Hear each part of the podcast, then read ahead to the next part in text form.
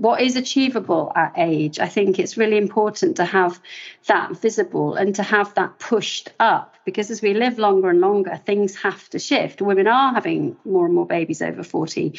Women and men will be able to stay in peak condition for longer because we're living longer. And that has to correlate. And I think that's really key that to have an expectation of age that is massively shifted to what our parents would have had because we literally are staying younger longer.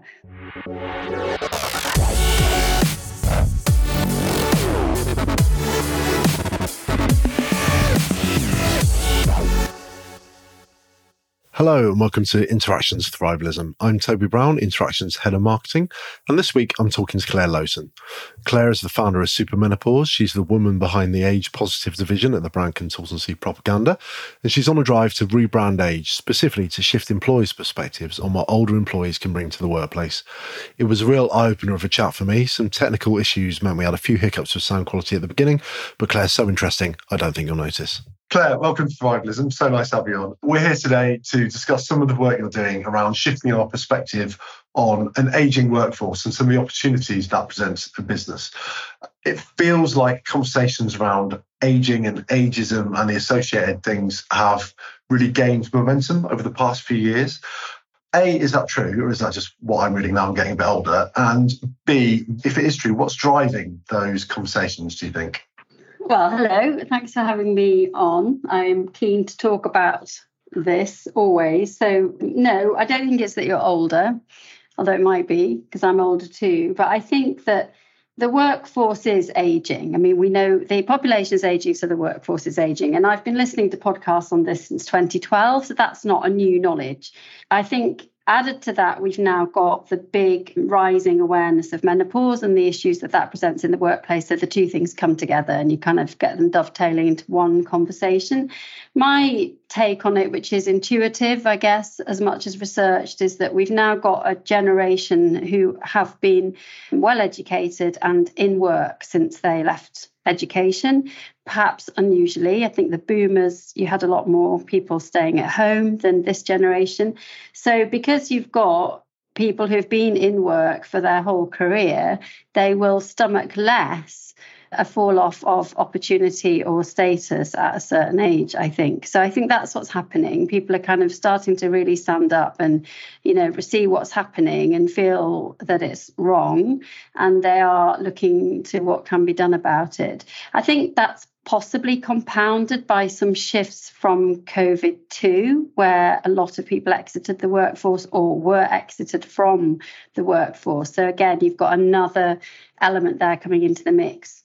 It's probably a combination of those things. It's a ripe time for change. Yeah, and one of the things that I found interesting, some of the stuff you were talking about in some uh, your written work, is that the correlates between the younger people coming to the workforce and the older people in terms of they share some overlapping motivations and a willingness to discuss topics which maybe a few generations ago we wouldn't have. So, what have you seen in that space? What are some of the similarities between the younger and the older people in the workforce? Yeah, I think that's really interesting, both the similarities and the opposite. So I think it was certainly way back in 2012, some of the work that I was listening to then made the point that the kind of plus 50 workforce were looking for meaning and purpose. They weren't looking for power and status or income so much anymore. And that they were at that point in life of wanting a degree of self actualization to really feel that they were contributing and, and giving something back the, the kind of Gen Z people coming through now, so younger than 25, are definitely far more savvy about mental health. They also exhibit with much poorer mental health than any other generation, which is, you know, shocking and probably related to their being born into social media.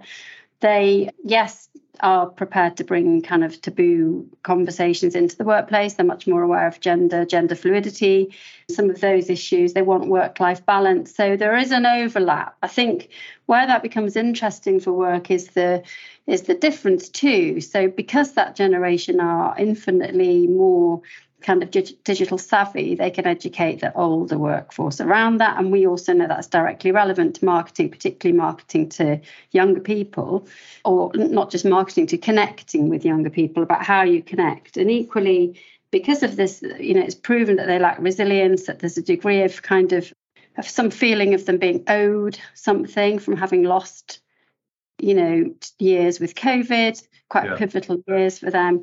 There's um it's a big area. There's proven to be some lack of kind of emotional intelligence around some of this. What you know, they're not wanting to work full time, for example. They're coming into the workforce already saying that I don't want to work full time. I want a three day a week role, which is challenging for somebody just maybe in a kind of position where they need to learn and train and get up to speed. So there are loads of things going on, but you can completely see that when, you know, the saying goes, doesn't it, that youth is lost on the young? Because when you're older, you have experience, you have resilience.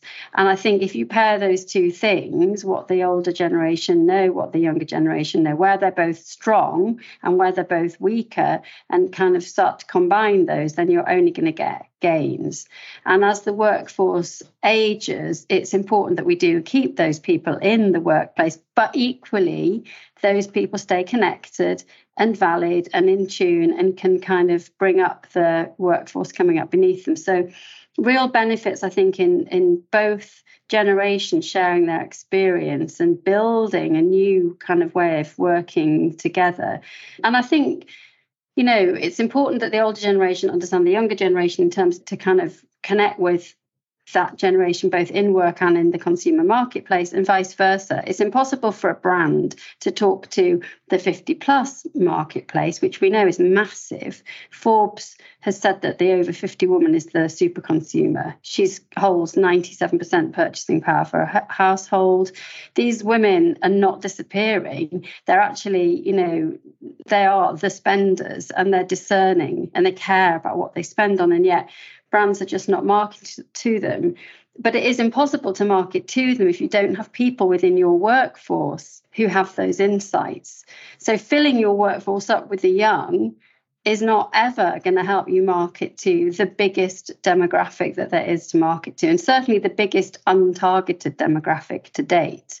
So you know, you can completely see what is needed there in bringing, I think, in bringing those two kind of areas together. Just quite by chance, we had a presentation at lunchtime about Gen Z, and it was an eye opener to me. I mean, some of the things that were coming across, like, you know, I've got no idea about some of this language they're using, and it is really critical. What were your favourite examples of some Gen Z language you had? Things like, you know, these kind of trends like cottage core and coastal grandma. I definitely feel like you're just making up words to baffle me. Cottage. I know. I can't even remember them now. I've asked for the presentation, but really fascinating. I think some of the stats as well that TikTok's the biggest search engine that they use. They're not using Google. I think yeah. that's being disrupted by people using Amazon before Google as well. In many cases, that's all generations. So there is real disruption going on there. But certainly, I'm not a TikTok user. We catch up with all these things later, don't we? But I'm not planning to catch up with TikTok now. the, the, the need, I guess, to be able to connect and add value to what each other are doing. So I know from my experience in work that a digital presentation led by a Gen Z would be absolutely right in terms of his or her understanding of the marketplace and how to put that content across to the client and how to build that strategy for the client. A client will not be Gen Z. So the client, the C suite client listening to that won't be Gen Z and will be really skeptical of that, that, that kind of person's experience to deliver that, especially if it's a, a woman a young woman. So I think that's interesting. And that's where you have to have, if I were in that meeting with that person, then I would have to add clout to her capacity to, you know, um, be plausible. Act as a generational translator, essentially. Yeah, I mean, mad, isn't it? Because I was there. I mean, it doesn't feel that long ago. Maybe it looks like it is, but not that long ago. I was also presenting to, you know, hundreds of people in my 20s with a lot of men around me, C suite men from the client, BT in one case, very, very worried about whether their audience would think I was too young to be credible. And that's the challenge of being a woman in the workplace, I think, you know, and whatever point of entry for a woman, wherever you are, there are challenges. You're either too young or too old, you're too pregnant or not, you know, it's like there are a lot of issues. So, anyway, we digress. Well, let's, yeah, I mean, we're going to move on to those issues in a sec, specifically the menopause. But I, I guess before we narrow down to that, what are some of the dangers? Say you're running an organization or a business with a, a decent contingent of people who are slightly older in part of your workforce. What are some of the dangers you face if you just leave them to get on with it and fade quietly away if you're not trying to engage that demographic in your workforce? Well, I think would you leave them to get on with it? I think the issues are more that they're not being seen. And I don't think this is a double gender thing, double gender. I don't know the stats for men. I know typically men struggle at this age as much as women in terms of, you know, the midlife thing, feeling like, you know, if I'm not going really where I where I want to go now, it's probably too late to really get there. So I've definitely heard cases from people in HR saying it's not women knocking on my door at this age that are really struggling, it's men because maybe they've got university fees to pay or they've got children in private education and they suddenly wake up and think I'm 50 or whatever and I'm not actually going to become the person I thought I was going to be, but I can't leave here now because, you know, where else would I go and I'm not going to achieve what I need here. So the, a degree of, uh, I guess, the kind of doldrums at that age group. What do we do that? Yeah, good question. I think that requires some thought. For women, I think that the challenges are slightly different because I think, you know, women are typically, you know, in society, not just in work, become much less visible over a certain age. You know, your your kind of attractiveness, your power is linked to well, the two things are linked together. So, you know, once you uh, there was the big case of the American TV presenter who was fired recently when she'd gone grey after COVID. A lot of people stopped dyeing their hair during COVID. This particular woman looks incredible. She's completely groomed, glossy, looks incredible but she was made redundant and at, after the point of going grey. And there are emails discussing her why has she gone grey? Who let her make that decision? That's a terrible decision because she was a TV anchor. Right. Yeah, so yeah. I think there you know and in the uk we've got our own pattern of you know women not making it beyond a certain age strictly come dancing arlene phillips you know you've got you've got kind of plenty of old men continuing in that role but not the women. So i think there's there are different things that play in terms of a perception of a woman's capacity at that age without adding in menopause and then some of the things that they personally will be facing. And certainly this first came menopause was first brought to me by a very big client kimberly clark who had an interim leader, MD, CEO, I can't quite recall, who was going through menopause. And the I was on working with the, within the brand team, and the brand team came to me to say, we just don't know what to do. You know, if she's if she's having a hot flush when we're just about to kind of put her on stage for a really big presentation, what do we do? What do we do? Should she go on? Should she not? And that's really interesting. And that that debate was now probably about seven years ago, and there was nothing happening, and it wasn't discussed. You'd obviously hope now to get to a point where you could say to, somebody could go on stage and say, you know, so and so will be with us shortly. Take a break, have a look on your phones, five minutes, meet back here, and we'll be ready to start. You know, so you would, if it's kind of there's a degree of acceptance and trust within the business, you would be able to manage it like that. But all of these things are coming into play. Obviously, for a woman going through some of the physical symptoms that stress or a public appearance like that might, might exacerbate, then it becomes challenging and it becomes front of mind. And that's all good reason not to let women be in senior roles. So, can we dig into some of those things that happen a, and for a start, when we started discussing the menopause, you had to correct me on my terminology because my definition was wrong, I think. So just clarify the, the terminology for me again. Yeah, so so the word menopause actually is just one day. So a woman has her menopause. That is the day that is 12 months after her last period. So when you've gone 12 months without having a period, you're in menopause. Yep. So that's a wobbly term because I think we use it to be a catch all. The yep. real issues for women are around perimenopause, which starts typically in the mid 40s, so around 44, 45, 46, that is when the hormones start to change and to drop off. And that is when they it can wreak havoc on your life. Most people, a lot of people haven't heard that term. It's becoming much more common now. And then people don't understand it. And that that's the problem, not just for women, but for GPs, because it's known to be quite poorly educated even for G- GPs. It, it, this doesn't play a big part in basic GP training. So, depending on your GP's interest or your practice's interest, you may or may not get somebody who understands it. So, really at that point when you are in perimenopause, it might be that you have symptoms like anxiety, brain fog, forgetfulness, low energy, low mood, and you would not know what was going on. So that can often mean that a GP then, in dealing with that woman, prescribes antidepressants. Antidepressants don't work for hormonally um, driven changes. So you're in a double whammy of thinking, what on earth's going on with me? I've never ever had mental health challenges before. Suddenly I'm finding I've got mental health challenges. I've been prescribed antidepressants, they're not working. So I must be seriously bad. And so it goes on and it's a downward cycle. And I guess in parallel to that, you're probably at a position in your working life where you're really experienced, you're probably in the sort of role you've always wanted to be in, you're almost at the peak of your abilities in some senses, and then getting all of that pulled back on the other side by the issues you've mentioned. And how do women tend to react to that in the workplace when perimenopause hits? What are the patterns you see in behaviours and that happen after that?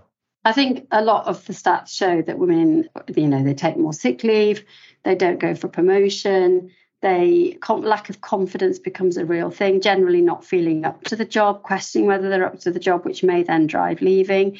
So the statistics show a vast amount of women leaving a lot of people you know putting in extra sick days and certainly not going for promotion. So all of those really damaging both to her career and to the business. And certainly you know, if you think of the point at which she would then leave if she did leave, uh, the yeah, probably at the highest point yet of her earning capacity with pension payments going in. You know, there's a lot to lose if you lose because of something that could be helped.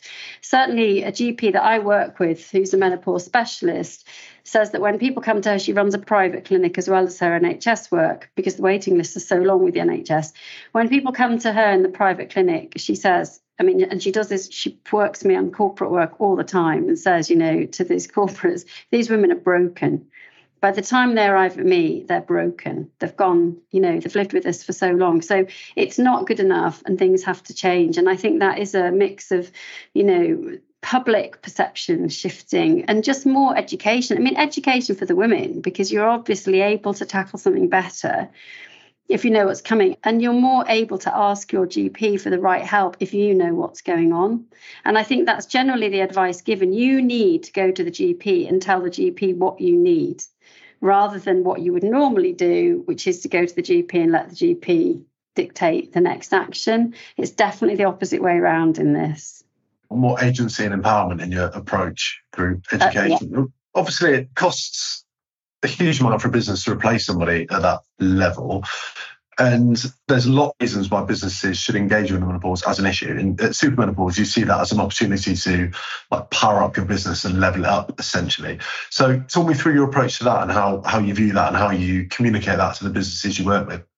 So it can work in many ways, I think. We would say that because of this, the woman over 50 is the is the fastest growing workplace demographic in the UK. So, as we've said before, not people that you can afford to lose. So, my feeling on it within the work that I do is a twofold thing for a business: is to look at it as an internal issue, an opportunity, an uh, opportunity, and to look at it as an external issue, an opportunity. So, we also know that this, you know, this woman represents a massive consumer marketplace. So, if your business is selling products and services that could be targeted or signposted more effectively to this audience, then you need to be tapping into your internal insight to understand that properly so it becomes a virtuous circle. And to help that happen, I think inside the business, you then shine a light on this. So for me, it's not about having a menopause policy or some kind of stuff that the woman has to dig around on on the intranet to try and find the policy or the guidance to try and find someone to talk to in HR or in DNI. It's not an HR issue, it's a business issue. And I think any kind of business worth their salt now would be looking at, you know, what opportunities are presented to us by thinking of this age group differently, men and women, thinking of, you know, shining a light on these women who we want to keep. We know that gender balanced boards are successful for business. McKinsey did research about six years ago that showed that of the nine most powerful leadership behaviors, women naturally do seven of them more So women naturally exhibit seven out of the nine top leadership behaviors. So women in leadership are really key to a business, and you can't afford to have them drop off at that most impactful point. So I would say, on your very basic level, in a company, it's something that you want to campaign around. So, yes, you want all your policies to be there, you want the physical adjustments to be there, you want the kind of mental health support to be there, all those things in the background. In the foreground, I would be running an internal comms campaign around this, building your employer brand around this, you know, about the opportunities for all ages. And certainly when considering some of the challenges of Gen Z that we've discussed, some of the challenges of millennials who are facing burnout, there is currently quite a short lifespan for women in work, and they have to pack a lot into that because firstly they have to prove that they're mature enough and grown up enough to do the job, and then they have to kind of get to a certain level before they have a baby and then they've got to have their children and then come back and perform again and then perimenopause hits. So it's a lot to pack in and i think that by businesses recognizing that you're on a constant upward trajectory there isn't a glass ceiling. We are really spotlighting that at age you will come into your power. It makes the whole process expansive for all age groups and it takes the pressure off those younger age groups who are currently struggling and it gives them space and scope to work out where they fit in and what value they add.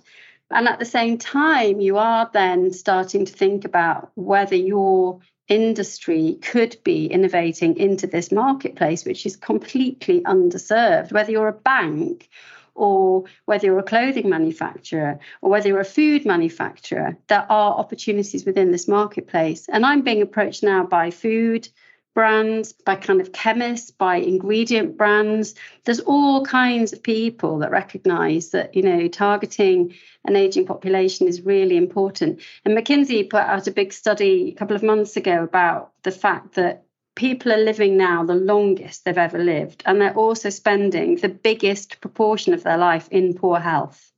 That's a massive shift, really you know, we can't have that. The world can't be having greater longevity, but the biggest percentage of life in poor health. We can't sustain that, and it's not it's not good for anybody. So that, that would seem like the one marker of are things okay, wouldn't it? Like yeah. how what proportion of your life do you spend in good health and happy? And if that's decreasing, that seems it's completely dodgy. wrong. So, and then I think of the impact of that on the coming generations, on health services, on uh, everything. So I think in terms of a marketplace, we know it's there. In terms of a need to do things differently, we know it's there. And certainly McKinsey were using COVID as a, an example of, you know, yeah, the world the world has always said that it can't pivot fast, but we know it can. And that this is the next area where it has to pivot fast to see that, you know, we have an aging population. We've got to serve service them better in terms of education, in terms of products and services, in terms of the way that they're perceived. And we know that countries that really revere and respect age have healthier older people and have greater longevity. It pushes back against that because, of course, if you feel more and more valued and more and more power, you can do very well. And that applies to the workplace as well. But if you feel like you kind of started to realize that you're a bit invisible, you know, all kinds of things, like we just said, you know, if suddenly the whole conversation is around digital and TikTok and this and that, that you kind of, it's not your natural habitat, you can quickly start to feel a bit redundant. So, you know, it's really about marrying the value of all these different points in life, really. Looking, say, I'm a CEO of an organization of a thousand people, and I've decided, right, this is an issue we're going to engage with. What would be some really practical steps? Uh, obviously, you talked about hot flushes and things like that to do with the menopause. What would be some practical considerations that could help instantly, could help some people every day? I think talking about it, setting up forums for people to talk about it. I know a lot of people say that as soon as something's on the agenda, people breathe a bit of a sigh of relief that they can actually talk about it. So, starting the conversation is good. Educating the workforce is good. We would advocate for all organisation education so that line managers, men, younger women all know how to talk about it. That's helpful. Educating women about what's happening to them, of course, is massive because a lot of them don't know. And in fact, on every single corporate event that I do, there's usually a doctor in the room, and it's usually the doctor that's hit with all the questions People have, and people ask the same questions over and over and over. And I've been in these things for several years now, and I think, oh my goodness, people are still asking these same questions. They're questions that can be answered in a variety of Facebook groups that you know you could Google, but they're being asked because it, I'm in an echo chamber where we're all talking about this. But of course, you realise over and over again that the vast majority of women of this age and in work don't know about it. So I think education's key. And then, you know, setting up some kind of steering group within the business to to take this on and think of it as a point of innovation. If we can think of this as a lever to do things differently and that's for the women and for the organizations that i would say you know there are points in life when you really have the opportunity to take stock and do things differently. And certainly this is a good age at which to do that for men and women. But of course for women you're going through a physical transformation it is worth thinking about how I hit this at my best.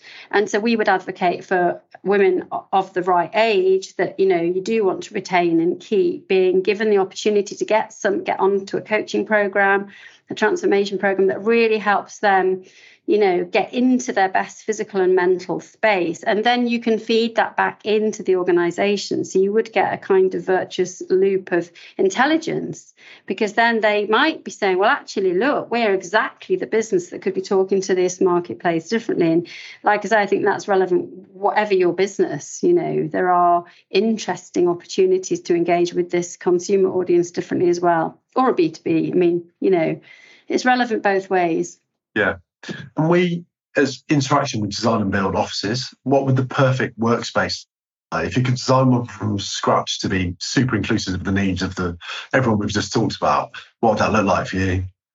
I think for me, you know, perfect workplaces are perfect workplaces for everyone, aren't they? So definitely you want, of course, you want access to fresh air, you want access to water, you want access to loos, you want a, a culture where it's free. People can move around. Women of this age have definitely really um, welcomed, you know, flexible working, working from home if you want to. If you've not slept all night, you're definitely going to prefer to work at home. And equally, people like being back in the office and having that kind of interaction. I think cultures of inclusivity are cultures where people come together and talk. For me, I'm sure you feel the same. You know, a good workspace has as much space for, uh, you know, collaboration and shared working as it does separate desks. All of that, I think, is really important. I I worked for a company called Imagination that were a great business that were ahead of their game really in terms of design. And you know, a time when Pixar was really on the map and Google's offices were all in the press. And we had a building that was uh, an old school and it was built across a playground effectively, but the, the playground had been left open. So we had a kind of five story atrium space with nothing in it. Most people would fill that up and put desks on it because you're going to get your square foot value back. But there were then metal bridges that crisscrossed across that atrium space and that we did have to cross because water machines were on one side, loos were on the other, coffee was yeah. in one place, meeting rooms were on the other. So there was, and then we had a bar slash lunch slash restaurant breakfast downstairs. So in that and we had a gym in that space it was a lot of walking around. Now that's very different to the kind of office where you know your loos are right by your desk the water cooler's right by your desk god forbid that you wander around or talk to anybody or mix with any other departments. And i've worked in that that their office imagination and another company which i won't mention close by.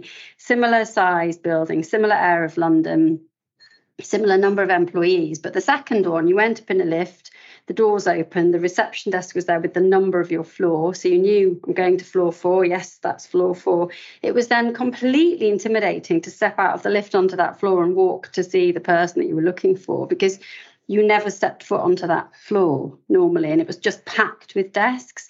And I found that it was a real learning, you know, to see the difference.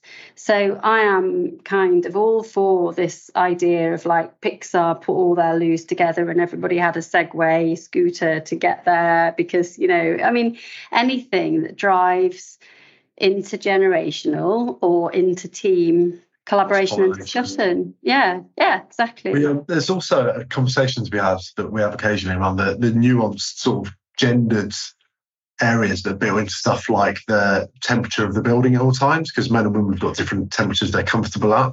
And as a default, it's often set at the most comfortable temperature for men, stuff like that. So once you get into those little areas, there's lots to unpick, isn't there? It's amazing. How do you, when you have individuals, because you do coaching as well the menopause, when an individual comes to you, and we'll, we'll wrap up in a couple of seconds, but just really good to get an idea of help them reframe that on an individual basis. How do you sort of talk people through that uh, on a one to one level? I think it's about helping them look at it differently. I mean, if somebody comes and they're definitely feeling that, oh gosh, I'm getting old, it's about reframing it. I mean, I, you know, I've had my children very late in life, and there is a statistic that says when you've had a child over 40, you're 60% more likely to live to be 100. And I guess that's why is that? Because you your aspirations change. You need to be around longer for them. You're generally mixing with people perhaps younger than you. You're just working on a slightly different level i guess in terms of relation to to where you sit. So there's something there about your expectations at age and i would always push back on people who are starting to narrow their expectations or fall into the habit of well you know i am 50 so what do you expect i think it's about raising the bar on what's achievable and people like I know there's a lot of pushback. Some people say it's not right that Davina McCall's posing in a bikini and, you know, calling everyone to join up to her fitness program. But equally, I would look at her and think, well, that's really good because there's nobody else of that age for me to look at. I mean, we, are, we see role models around us all the time when we're younger. There's nothing when you're older. And I it's not about the physical look, but the fitness, you know, what is achievable at age. I think it's really important to have that visible and to have that pushed up because as we live longer and longer, things have to shift. Women are having more and more babies over 40. Women and men will be able to stay in peak condition for longer because we're living longer. And that has to correlate. And I think that's really key that to have an expectation of age that is massively shifted to what our parents would have had because we literally are staying younger longer. There's also a very big difference in your kind of chronological age and your biological age. So, you know, you you and you and somebody else of the same age, one of you could measure in having a biological age much younger than the other because of lifestyle issues, because of genetic issues. So I suppose it's about having a more positive and aspirational scope for yourself. That's right for you because it's not going to be yeah. the same for everybody. That, that reminded me then of uh, I went to a, a 60 year old's birthday party with my mum, who I think she just hit 80. And the 60 year olds were all in cardigans and all quite dowdy. And my mum had dyed her hair and had big gold jewellery on and stuff. and about an hour into it, she grabbed my arm and went, Get me away from these old people. I was like, You're 20 years older than they are, mum. But it's just uh, an attitude of yeah. age should be like, isn't it? And a mindset yeah. when yeah. you decide for yourself. That's really key. My analogy is always that, you know, the guy, when the first guy, Roger Bannister, ran the four minute mile, people said it wasn't achievable, but then he did it and now loads of people do it. You know, it's about perception. Uh, once you know that something's achievable, you achieve it. If someone's telling you all the time, or society's telling you all the time you're old at 50 or you're old at 60, then you will be. And so I think really that's where brands have a massive role to play in playing back all the kind of glamour and sexy positives and power and status and and you know greatness of age because it's all there. It's just that we don't brand it effectively. And i know that there's a real backlash to some of this certainly with menopause with people saying oh this is kind of meno washing you know it's exploitative. I completely disagree. I think it's about women being visible older people being visible, having choice, having we need choice because we have different needs at this age. And you know, I I always think you know when a woman's pregnant, we serve them well, and they are you know targeted for different products and different supplements and different all kinds of different things that they may or may not need. And we don't see that as an issue. We recognise that change. Menopause is just the same. It's a biological change which drives an emotional change and you know there is value in making sure that all of the symptoms are met and serviced all of the emotional challenges are met and serviced and that as a general area of branding that it, we rebrand age to be what it is you know the greatest place to be I think that is a lovely note to wrap up on, Claire. Thank you so much. Um, if people want to find out more about what you do, where can they find you? Where should they head? Oh, they can head to me via LinkedIn.